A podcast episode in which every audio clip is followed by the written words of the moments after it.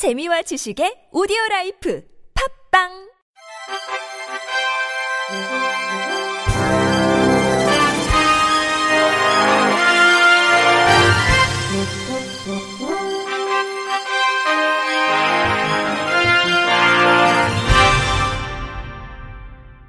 청취자 여러분 안녕하십니까? 11월 24일 금요일 KBRC에서 전해드리는 생활 뉴스입니다.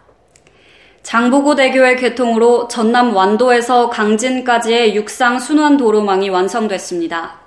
국토교통부는 장보고대교가 28일 정오 개통된다고 밝혔습니다.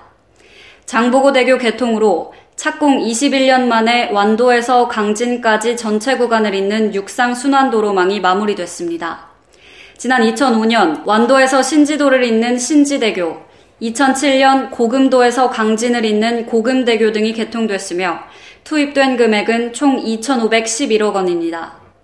장보고대교는 신지도에서 고금도 구간으로 총 연장 4.3km이며 이 가운데 바다를 통과하는 1.305km 구간은 사장교 형식의 해상 교량으로 건설됐습니다. 국토부는 장보고대교 개통으로 완도군이 인근 해남군과 강진군 등과 통합 생활권을 구축해 지역 간 연계 발전이 촉진될 것으로 기대했습니다. 백현식 국토부 간선도로 과장은 앞으로도 낙후 도서 지역 발전을 위해 지속적으로 도로를 연결해 나갈 계획이라며 현재 건설 중인 세천년대교, 제2남해대교 등도 명품 해상교량이 되도록 노력하겠다고 말했습니다. 2018년 평창 동계올림픽을 위한 경강선 KTX 운행에 앞서 28일부터 서울역 경의선 전철 타는 곳이 서울역 광장 북쪽에 위치한 구서울 역사 부근으로 변경된다고 코레일이 밝혔습니다. 또한 선로 이설 공사로 24일부터 27일까지 4일간 경의선 전철이 신촌역까지만 운행합니다. 나흘 동안 문산 방면에서 서울역을 이용하는 고객은 홍대 입구역에서 내려 공항철도로 갈아타야 합니다. 이번 이설공사가 마무리되면 평창 동계올림픽의 주요 운송수단이 될 경강선 KTX의 선로를 추가로 확보할 수 있고 경의선 전철 타는 곳에서 1, 4호선 및 버스 타는 곳까지의 거리가 단축돼 환승하기가 한층 편해진다고 코레일은 설명했습니다. 권태명 코레일 광역철도 본부장은 국가적 행사인 평창 동계올림픽의 성공적인 개최를 지원하기 위해 공사를 빠르게 시행했다며 조속한 시일 내에 엘리베이터 등 이용 편의시설을 보완해 고객 불편을 최소화하겠다고 발표했습니다. 서울 종로구가 북촌 한옥마을과 이화마을, 세종마을에 관광객 출입 제한 시간을 두기로 했습니다.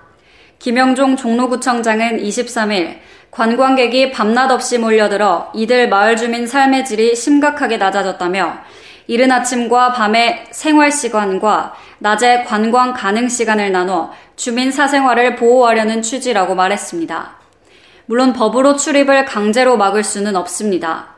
종로구는 출입 제한 시간에 관광객이 마을을 방문하지 않도록 안내와 홍보를 하고 여행사에 협조를 요청할 계획입니다. 보호가 필요한 문화재 등이 아닌 일반 길에 touristification 때문에 이 같은 조치를 취하는 것은 처음입니다. 종로구는 올 7월부터 한양대 산학협력단과 북촌 한옥 이화 세종마을을 대상으로 주거지역 관광명소 주민 피해 실태 조사를 벌였습니다. 국내 첫 지역 touristification 조사입니다. KT 기지국 휴대전화 접속 빅데이터를 이용해 분석한 결과 한 달 평균 관광객 900만 명이 이 마을을 찾았습니다. 일반 통행인을 제외한 수치입니다. 북촌 한옥마을 7,898명, 이화마을 8,927명, 세종마을 24,124명 등 고작 4만여 명이 사는 새 마을에 하루에만 8배에 가까운 30만 명이 돌아다니는 것입니다. 시간대 역시 밤낮을 가리지 않습니다. 특히 외국인 관광객은 오후 9시부터 다음날 오전 6시까지 이들이 마을에 머무는 비율이 많게는 30%에 육박했습니다. 신현득 종로구 관광기획팀장은 경복궁 개장이나 야간 개장 종료 후 외국인 관광객들이 근처에 이들 마을로 유입된다고 설명했습니다. 소음뿐만 아니라 휴대전화 셀카봉을 이용한 집안 무단 촬영, 쓰레기 투기, 노상 방뇨 등 피해 유형도 다양해졌습니다. 종로구는 이들 마을에서 빚어지는 관광객들의 기초 질서 위반 행위에 대해서도 특별 관리할 계획입니다. 김 구청장은 싱가폴처럼 국가가 나서 관광객의 질서 위반 행위를 강력하게 제재할 수 있는 시스템을 만들어야 한다고 말했습니다. 인천국제공항이 제2의 개항을 준비하고 있습니다. 내년 1월 제2터미널을 개장할 예정인데요. 막바지 개장 준비가 한창이라고 합니다. KBS 김현경 기자입니다. 내년 1월 18일 문을 여는 인천공항 제2터미널입니다. 기존 1터미널에서 2.5km 떨어져 있습니다. 기본 공사는 모두 마쳤고 세부 인테리어 작업이 진행 중입니다. 이곳은 대한항공 등 4개 항공사가 이용하게 되며 내년 1월 18일부터 이들 항공사를 이용하는 여행객은 1터미널이 아닌 2터미널로 가야 합니다. 한 해 1,800명 출입국 절차가 1터미널과 별도로 이루어져 작은 공항이 하나 더 생긴 셈입니다. 2터미널의 항공교통 관제를 담당할 관제타입니다. 이곳도 내년 1월 18일 오전 뉴욕발 대한항공 여객기를 시작으로 본격 운영에 들어갑니다. 이 터미널은 무인 서비스를 늘리고 버스 대합실을 실내에 배치한 게 특징입니다. 조경에도 심혈을 기울였습니다. 1터미널의 적정 수용 인원은 연간 5,400만 명. 하지만 올해 이용객이 6천만 명을 넘을 걸로 예상돼 포화 상태인 점이 이 터미널의 건립 배경입니다. 다만 개장 초기 이용객들의 혼선이 어느 정도는 불가피할 것으로 보여 과제로 남아 있습니다. 인터뷰 김영웅 인천국제공항공사 건설본부장. 하루 전 어, 출발 3시간 전에 메시지로 연락을 드리고 전용 셔틀버스도 구비해 놨습니다. 또 어, 특별 어, 전용 차량을 준비해 놓았습니다.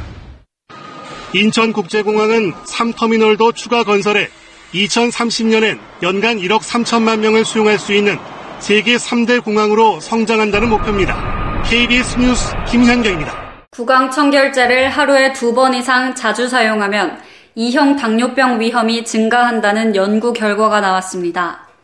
미국 하버드 공중보건대학교 연구팀에 따르면 살균력이 있는 구강 청결제를 자주 사용해 입안을 헹궈내면 해로운 세균뿐만 아니라 유익한 세균까지 모두 죽음으로써 이런 결과를 초래한다고 말했습니다. 연구팀에 따르면 구강청결제를 하루에 두 번 사용하는 사람은 2형 당뇨병이나 당뇨병 전 단계가 발생할 가능성이 크게 증가하는 것으로 나타났습니다. 당뇨병은 제1형과 2형으로 구분됩니다. 제1형 당뇨병은 이전에 소아 당뇨병이라고 불렸으며 인슐린을 전혀 생산하지 못하는 것이 원인이 되어 발생하는 질환입니다. 인슐린이 상대적으로 부족한 제2형 당뇨병은 혈당을 낮추는 인슐린 기능이 떨어져 세포가 포도당으로 효과적으로 연소하지 못하는 것, 즉 인슐린 저항성을 특징으로 합니다.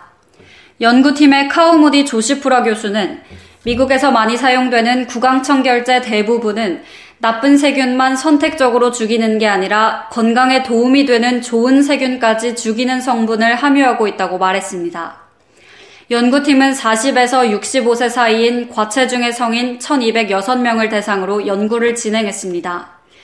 연구 기간 동안 대상자의 약 17%에서 당뇨병이나 당뇨병 전 단계 증상이 발생했습니다. 반면에 하루에 구강청결제를 한 번 사용한 사람들의 20%, 아침과 저녁으로 두 번 사용한 사람들의 30%에서 당뇨병이나 당뇨병 전 단계 증상이 발생한 것으로 나타났습니다. 입안에 있는 좋은 세균들은 신체가 산화 질소를 만들어낼 때 도움을 줌으로써 당뇨병이나 비만을 막는 역할을 합니다.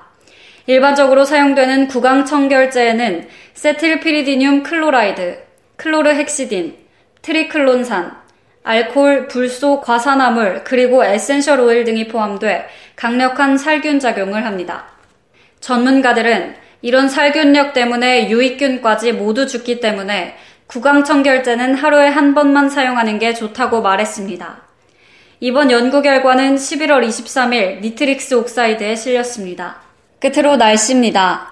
차가운 날씨 속에 곳곳으로 눈이 내리고 있는데요. 주말 사이 또 한 차례 눈비 소식이 있습니다. 내일 낮부터 모레 오전까지 서울을 포함한 수도권과 강원도, 충청지방을 중심으로 눈과 비가 내리겠습니다. 한편 동쪽 지방은 여전히 건조특보가 이어집니다. 산불 등 화재가 나지 않도록 계속해서 주의하셔야겠습니다.